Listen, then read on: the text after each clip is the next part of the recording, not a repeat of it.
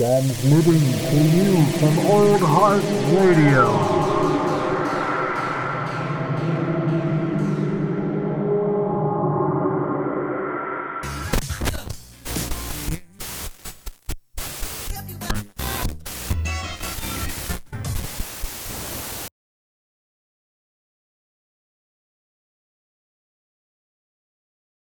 It's another episode of In Tune. I'm here with Avi. This is Lucas. And we're still Zooming, sadly. Someday we'll actually record one of these together, but not quite yet. I await that day. Yes, we all await that day somewhere on the horizon. I know. Life's been good. Just the day to day. Just making coffees here. Amen. That's at least you're working. Yeah. I can speak for our other host, Jared. He's dying. we're running out of things to do unless I'm in school, but even then, I mean, damn, there's nothing going on. Well, it gives us more time to listen to good music, right? Oh yeah. So, wow, good segue. Sweet. Definitely wasn't planned. So how we're gonna be running the show is we're testing. We're running through some little things. But we're going to be sending each other music week by week. So this week I sent Avi a handful of albums. Next week he'll send me a handful of albums, and so on and so forth. So to start off, Mood by Mild Minds. How do you feel about that? Very electronic, almost a bit of it gets dancey, but then, and a bit of it gets almost like ambient. So yeah, definitely. Overall, I dig it a lot. I think that it does have a lot of diversity in terms of like tempo. Like you were saying, some of it's very ambient. Other times it's very like, you can definitely like almost like dance to it. Yeah. It has a very like uplifting sound to it, which is really cool. Yeah. And the vocals I also wanted to focus on, I really liked, were very, very kind of like warm vocals. Some of it almost sounded like Kevin Parker. His vocals with Tame Impala. But yeah, so overall it was just the sound. Those are kind of like the traits and like attributes that I picked up from it, which I really appreciated. Were there any songs in particular that you really liked? Yeah, I liked kind of the opening to the album, which the songs Movements and Embracer. Yeah. It just was like a very powerful opening. Yeah, Embracer is a sweet song. I think that's one of my favorite songs by him.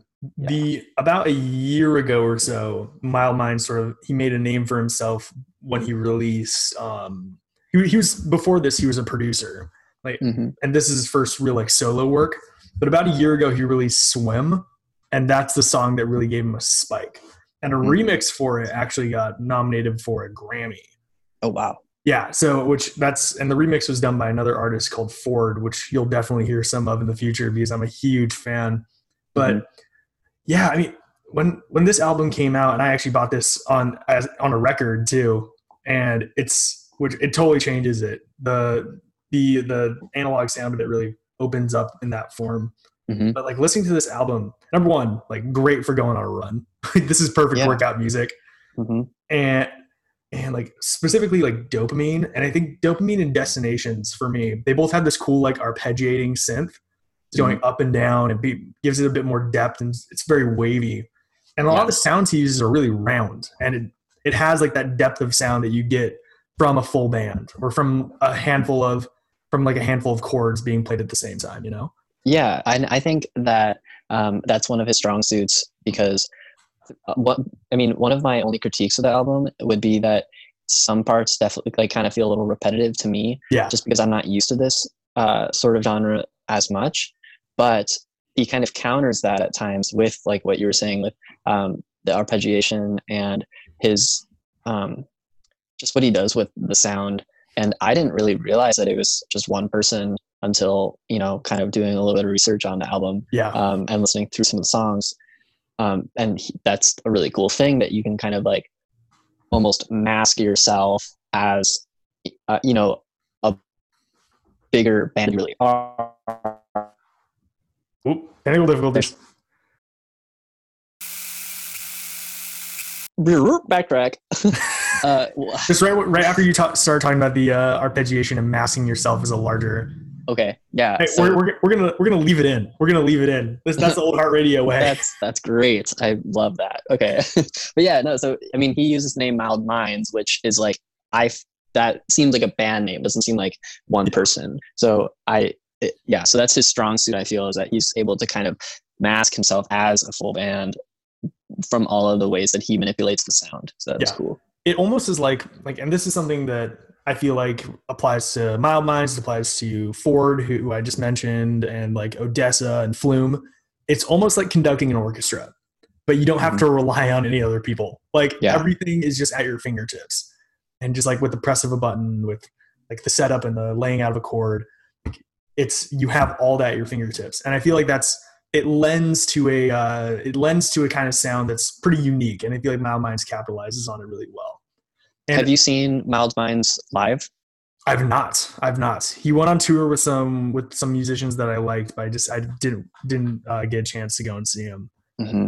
Yeah, I can imagine it would be like, I'm pretty sure he's opening for a bunch of people at this point. He's still a pretty small artist. Mm-hmm. Yeah, I only came across him initially because I follow the music label that he gets distributed by on Instagram. So yeah, I was going to say he's on Foreign Family Collective, which is the same label that Odessa's on. Is that right? Yeah, it's Odessa's label. They actually they're the guys that run it. So like there's a handful of artists I like that have been picked up off that, and it'd be interesting to talk at some point about the labels that we really like. Yeah. I feel like that brings together a lot of people with similar minds and similar kinds of music. Mm-hmm. And actually, when you said that his music was a bit samey, as somebody that is familiar with like this like genre and this style, it totally is. Like that is probably my one criticism as well. That there are a few songs in the album that you're like, a couple songs. I think there's 8 songs overall, and maybe 2 of them you're just like, these could have been cut. They can just turn it into like an EP or like a short album. I agree. Mm-hmm. While that's not a bad thing overall, like that's to me like nitpicking on my end. Right. I mean, it's kind of like if you're in the mood that it's supposed to be setting you in, you know, that might not have the same effect. It might be like it might feel better to kind of like stay in that zone for a little bit longer, which is maybe why he does some of the more repetitive segments. Yeah. I feel like to a lesser regard than what we talked about last week, like with the Parcels album, which we'll talk more about later, but like it flows together really well, you know? Like it feels cohesive. There's no like the sameness comes with the theme being consistent, you know? Right. So yeah, that's Mild Minds. I'm glad you liked it overall.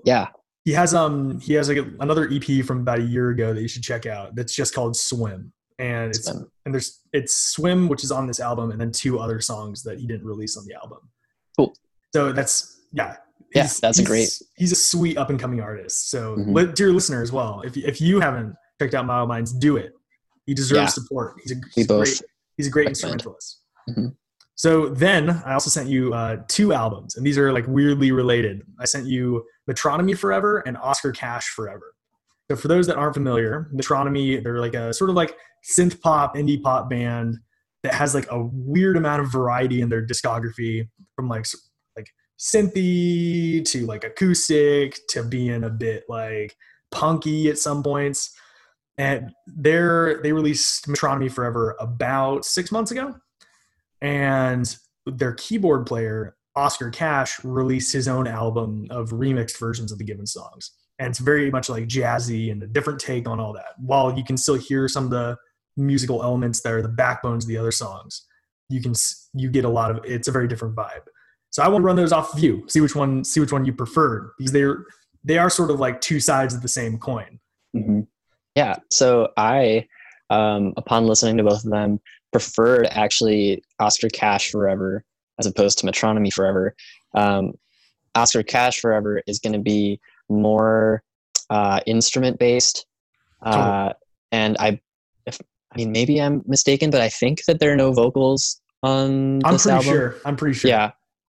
I kind of had a little bit of a weird vibe with Metronomy Forever. I was familiar with Metronomy a little bit through one of their albums from about 10 years ago, The English Riviera, which is a really, really, really good album, and I love it. Like I'm pretty sure, like, if you go on Spotify, their top songs are still songs off that album. Yeah. Like it's The Bay and The Look are, I think, their top songs, which that album is just phenomenal in the first place. That's one of my favorite albums of the 2010s.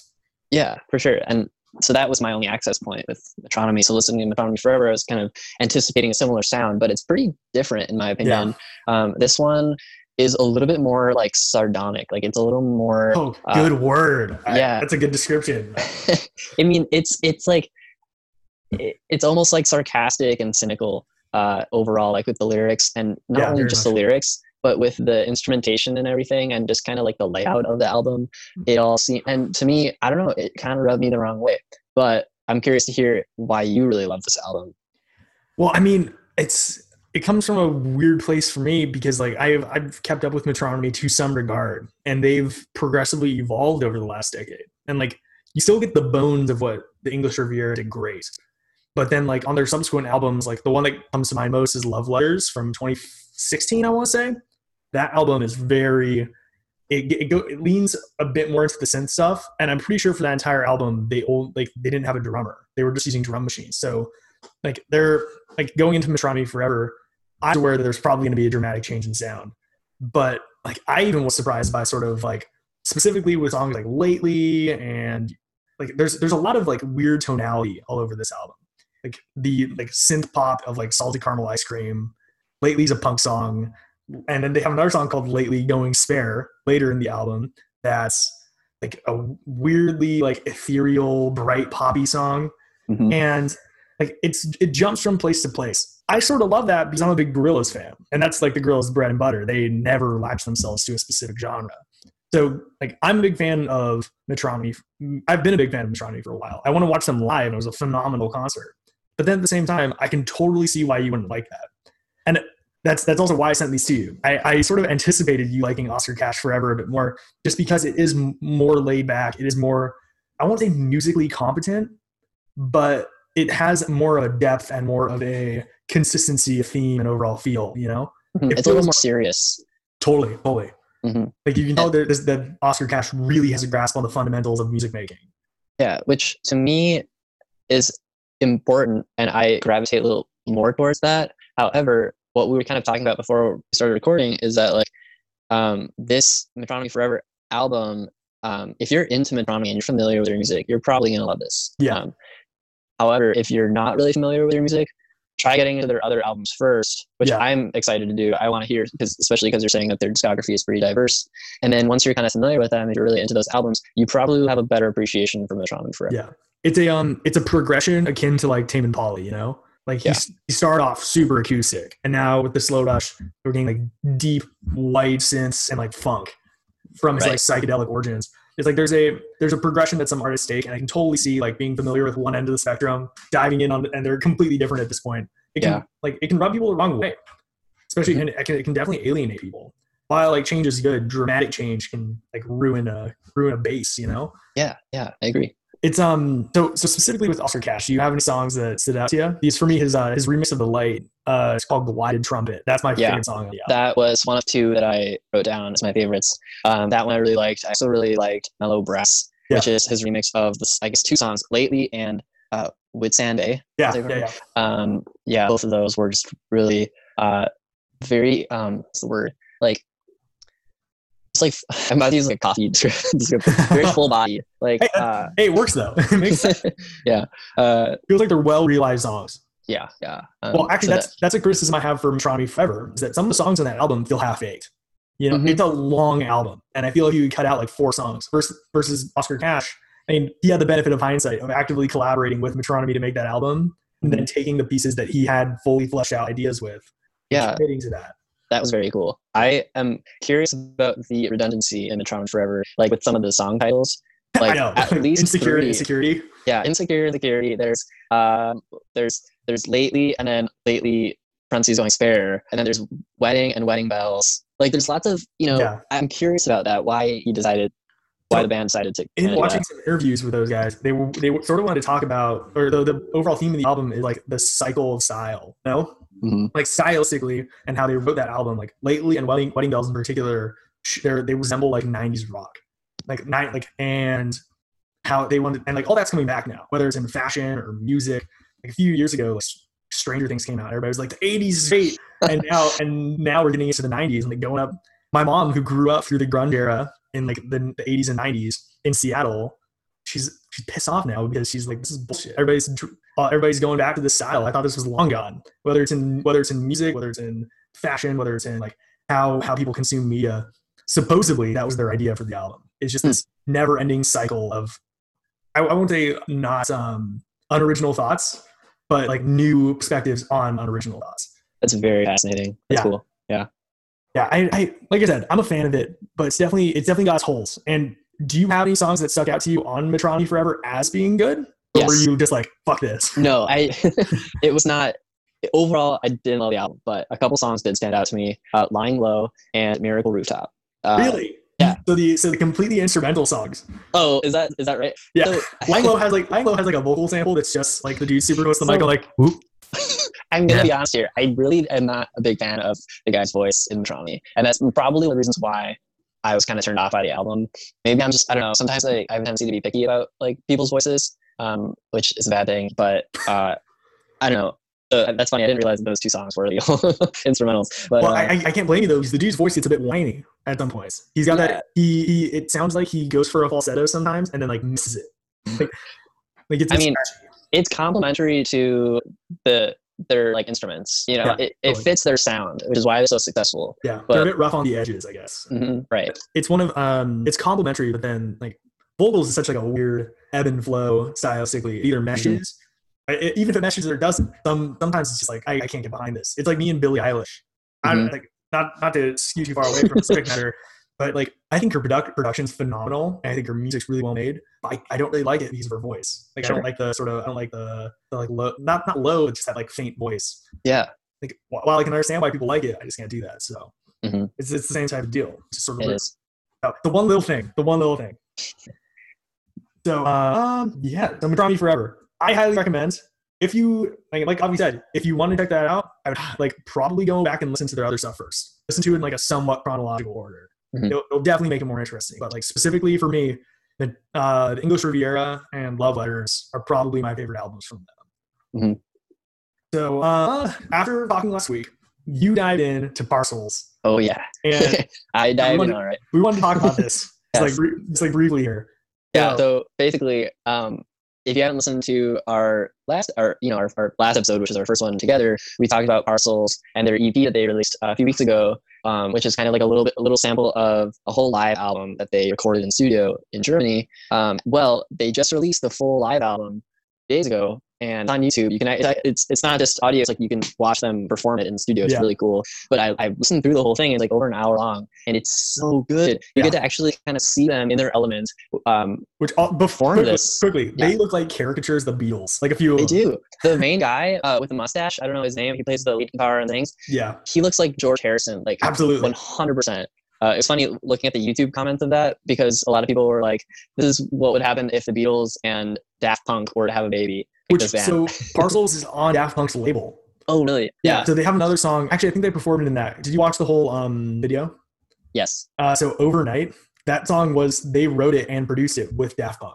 Oh, that's wild. That's cool. So, yeah. Yeah, it's one of those like you totally pick up on it. They just sort of have that same sort of style, like Random Access Memories, right? Yeah. So there was one part of that live album, which I mentioned to you. I'm trying to find which song it was, but there's a really cool moment between the two guitarists. Oh, where, it's from Lighten Up. Lighten Up, okay, yeah. Where the two guitarists kind of they both do a solo, but it's like a call and response solo. So like one guitarist will play a little bit and then the other guitarist will like kind of will take it and do his own thing and they do it back and forth a little bit. And then they end up like meshing it together in a really beautiful way. Yeah. Have you listened to the original version of that song? Ooh, maybe. It's on their self-titled album. Mm-hmm. And like that is completely improvised. Like that part. It's not in the song. They just had a little break in the song and still riff together. Knowing that makes it even more just fantastic. So, and if you're listening to this and you don't quite understand if like music theory and the fundamentals of like playing an instrument, the fundamentals of playing with other people, it doesn't sound like much, but like how good it was, it's like jaw dropping. It just is so soothed. Mm-hmm. You thought it was planned. Like that's. I did think it was planned. I didn't think that you could do something that kind of minute and that specific, improvised. Like that is to me as a guitarist. Like that is insane. Yeah. It seemed like they had planned that, but yeah. So that I wanted to return to that after talking about it last week, because the EP is a segment from that actual whole live show. It's like an extended version of I Know How I Feel. Mm-hmm. Yeah. So definitely recommend that to all the listeners. I've been listening to that a lot this past week. It's become a very good album to listen to. Oh yeah. And so that video, it's about an hour long. It's on their YouTube channel. It's just Parcels on YouTube. Totally worth checking out. And like with their music, you can just put it on in the background. It's like, if you want to pay attention to it, go ahead. You're all the better for it. It's super satisfying to like deeply listen to. But you can also just listen to it while doing other stuff. It's very easy listening. And but it's well done. So yeah, Parcels is fucking awesome. My little sister introduced me to that band about like a year ago at this point. Mm-hmm. And we went and watched them about a year ago as well. And like they put on a wicked show. And also to recommend this to you, their opener might have been the funniest shit I've ever seen. They were their opener is called the Penthouse Boys. Oh, you were telling me about this, yes. Oh, okay, yeah. So the Penthouse Boys, and what it's like, look up to Avi and the listener. Look up the Penthouse Boys on YouTube because you'll find the funniest shit. I swear to God, it's amazing. The it's like a dude on a sampler and a dude like mumbling into a microphone. And I watched that, and I just thought like my girlfriend's next to me, and like everyone's jaw hit the floor in the audience, and everyone sort of looked at each other, and my girlfriend leaned to me and was just like, if these guys are touring with Parcels, you can be a professional musician. like they were such shit. It was amazing. But but like the most memorable type of garbage. That's hilarious. Yeah, I've seen some really, really bad openers in my day. And I don't know what's ever happened to them, but I'm always kind of surprised when I see I hate to say like objectively bad, but like I've seen some like not like so mediocre.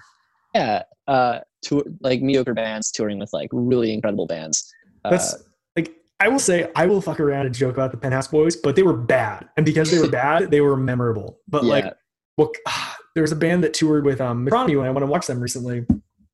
Once they were called Bodega, and they were the embodiment of mediocre. It sounded like they were doing Ramones covers, but like in a like the most unoriginal style possible.